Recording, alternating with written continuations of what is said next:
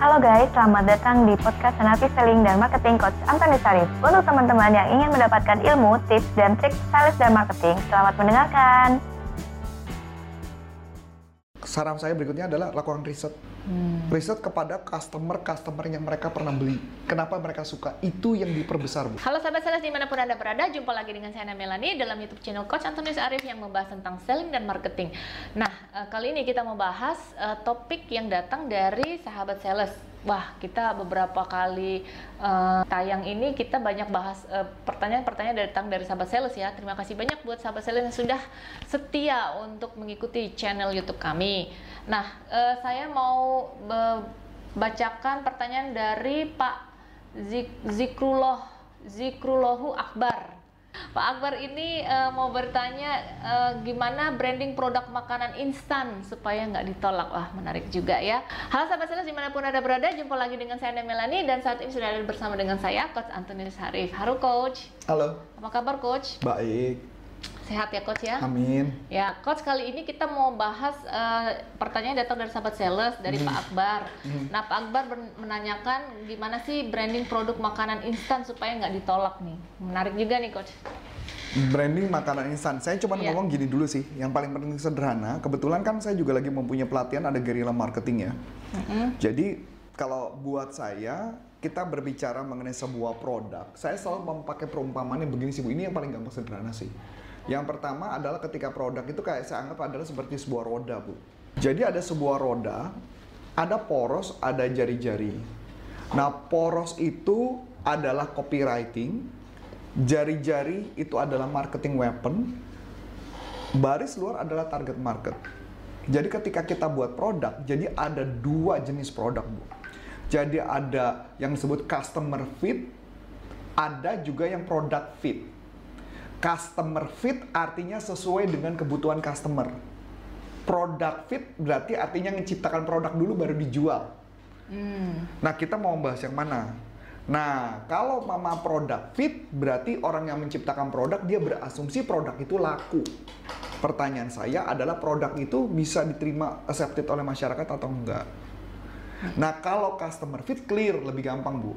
Kita riset dulu customer suka apa, itu yang kita jual. Kayak contoh dulu, misalkan kalau kita lihat boba. Kenapa misalkan boba bisa laku? Itu bisa jadi karena kita tahu bahwa boba itu makanan minuman manis yang di mana anak-anak suka dan wanita juga suka minumnya, betul nggak? Nah itu yang disebut namanya customer fit, bu. Nah tinggal akhirnya mereka menciptakan variasi-variasi macam-macam. Itu yang disebut namanya customer fit. Nah kalau produk fit belum tentu bu. Ketika menciptakan produk kayak contoh, produk fit, eh, produk fit eh, kayak taco, produk taco itu ya, taco itu, itu jualannya agak pasti agak berat. Kenapa agak berat? Karena itu produk fit yang di mana masyarakat belum tentu suka makan taco. Hmm. Itu produk fit bu. Jadi kayak contoh ya, eh, kita pernah ke Amerika aja pun, apakah pernah makan taco? Nggak pernah kan? Enggak. Nggak pernah, karena menurut kita itu makanannya asing di kepala Tapi kita. di sini rame ya coach ya, toko. Eh, dibilang ramai sekali sih enggak sih. Ramai itu cuma hanya doang. awal saja. Karena tapi maksud saya menurut gitu ya. Ah, ah. tapi pertanyaannya adalah itu yang proses edukasinya. Tinggal pertanyaan Hmm. edukasinya kuat atau enggak, Bu. Mm-mm. Jadi balik lagi dulu ya. Jadi customer fit atau product fit. Kalau product fit kita harus kuat mengedukasi market, Bu. Kalau product fit, jadi kerja kerasnya adalah mengedukasi. Makanya saya tahu banget kayak contoh Taco Bell di Indonesia itu kerja keras banget itu untuk mengedukasi itu.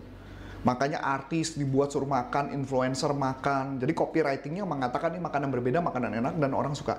Disebarkan ke YouTube, disebarkan ke Instagram, disebar ke mana-mana. Dan target marketnya adalah anak-anak remaja, anak muda. Pertanyaan menarik. Coba Taco Bell itu ditawarin ke Adi, pasti nih? Kenapa? Karena target marketnya bukan Adi. Adi asisten saya ya maksudnya. Karena sama, jadi produk itu produk fit. Sulit. Jadi produk fit hanya kepada segmen-segmen tertentu. Jadi tentukan target market. Supaya produk tidak ditolak adalah tentukan target marketnya. Nah makanya oleh sebab itu yang harus dipastikan adalah tentukan dulu copywritingnya mau ngomong apa. Target berdasarkan target market atau yang disebut namanya buyer persona. Hmm, mm, mm. Kita sudah pernah juga nih Pernah bahas, ya, ya. Jadi makanya balik lagi persona. buyer persona. Tapi kalau customer fit gampang dong bu. Customer butuhnya apa, tinggal kita jual. Kenapa dia harus milih kita? Copywriting lagi, nyebar ke media sosial atau marketing weapon, tentukan target market, maka penjualan akan lebih mudah. Hmm. Nah itu yang pertama. Wow, pertama tuh jadi dari jenis produk bagaimana apa yang disebarkan. Nah berikutnya adalah copywriting yang tepat seperti apa? Copywriting yang tepat harus sesuai dengan kebutuhan customer atau produknya. Kalau produk fit berarti kan ngomongnya apa? Lu kuno kalau lu nggak makan ini. Berarti kan produk fit. Kalau customer fit, ini pasti enak, lu pasti suka. Kan gitu loh bu ngomongnya, iya. tergantung dari kebutuhan. Nah jadi makanya balik lagi, produk fit itu cuma bisa saja ngomongin ngetren. Ini Amerika ngetren, pasti bilangnya kan gitu loh. Ya, kalaupun kalaupun saya makan, ya kita lidah kita mulai bisa menerima ya. Tapi kalau saya ditanya apakah enak, enggak sih. Buat saya masih nggak bisa bilang enak. Tapi mungkin Bu Ana udah bilang enak ya. Kalau saya belum bisa. Jadi karena ma- tapi kalau ditanya lama-lama bisa diedukasi. Saya ingat satu sih Bu. Kalau saya sih dasarnya memang suka coba eh, makanan. Ya, ibu, baru. ya makanya balik lagi, Iya. setiap orang beda-beda ya. Walaupun saya tahu ibu tiap hari makannya pisang goreng kan sekarang kan. Ya. Enak. Lebih milih pisang goreng. Jadi tolong kalau mau endorse Bu Ana, pisang goreng pasti Bu Ana akan mengatakan goreng, ya. tanduk. Nah, jadi kita lagi balik lagi. Jadi balik lagi, pertanyaan menarik adalah produk itu bisa laku. Kayak contoh ada satu yang menarik Bu. Saya lupa namanya mie apa gitu ya. Korea. Itu kata mie-nya nggak enak. Di Korea. Ada satu trainer Samyang? kita, ya Bu Foni, mencoba mie itu. Bukan bukan Samyang, mie apa saya lupa. Dia bilang nggak enak. Tapi dia penasaran, gara-gara nonton film Korea, makanannya itu terus Bu. Oh, oke. Kena edukasi kan? Kena edukasi dong. Dia coba lagi, tetap nggak enak. Dia makan sampai lima kali, baru bisa dia bilang itu enak. Dia penasaran kenapa film Korea nyatanya itu terus gitu loh Bu. Sama kayak kita lah Bu, sama kayak saya lah, kimchi. Sampai hari ini Bu juga kimchi belum bisa makan saya. Iya. Ibu udah bisa makan? Enggak. Nah, tapi pertanyaan, Saya kalau itu di kalau itu diedukasi terus menerus apa kita nggak kena Bu? Enggak juga saya kayaknya. Oh, belum tahu kan? Katanya Ibu tadi berani mencoba makanan baru. Iya, Nah, tapi ya. sudah pernah nyoba kayaknya saya memilih gado-gado atau ketoprak. Nah, jadi balik lagi. Jadi artinya pertanyaannya itu edukasi market pasti akan lama, Bu. Hmm. Bukan kebutuhan Orang kita. berkali-kali dulu ya. Orang Indonesia tuh suka orang Indonesia suka apa sih? gitu ya.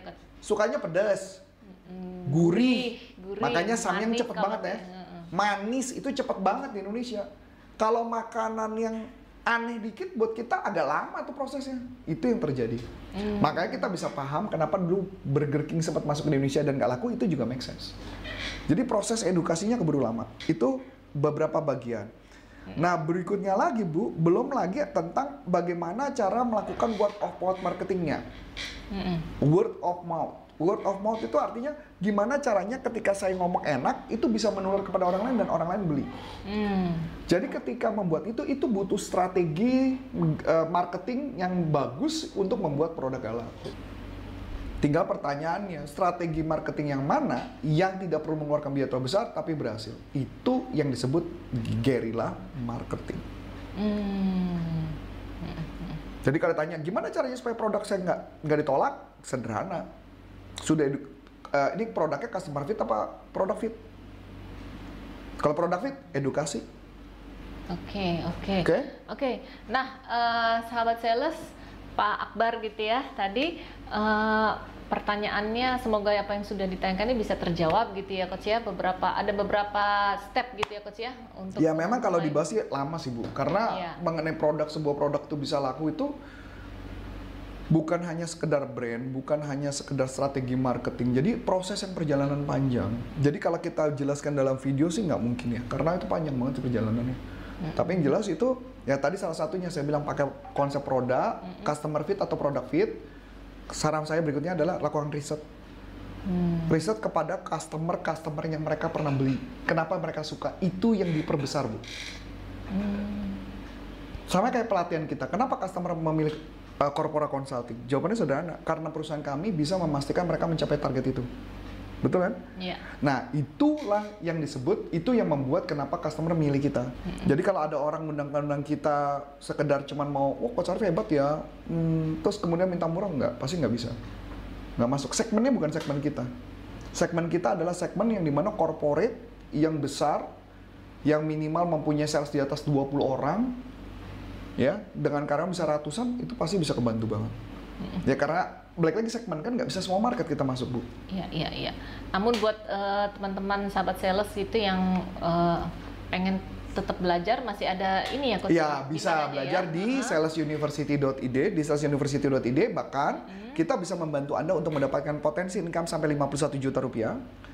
Cuman hanya dengan cara Anda membeli satu video kami dan kemudian Anda sebar kepada teman-teman dan teman-teman kemudian membeli dan setiap teman-teman yang melakukan afiliasi Anda dapat duit. Keren banget kan? Iya. Dan kami bantu lagi gimana cara dapat duit. One Asik touch banget. help ya each other. Oke, oke, coach uh, Arif uh, sampai di sini dulu bincang-bincang kita ya coach ya. Yap. Dan kalau misalnya ada yang mau lihat pelatihan-pelatihan kita selain di salesuniversity.id ada juga di corporaconsulting.com dan bisa telepon kepada tim kami dan kita bisa bikin janji untuk membantu bagaimana meningkatkan penjualan kalian teman-teman ya. So saya Coach Antonius Arif dan saya Namelani. mengucap banyak terima kasih sukses buat Anda dan sampai jumpa salam performa. Bye bye. Bye bye. Nah, untuk teman-teman yang sudah menerangkan, terima kasih ya dan nantikan podcast selanjutnya.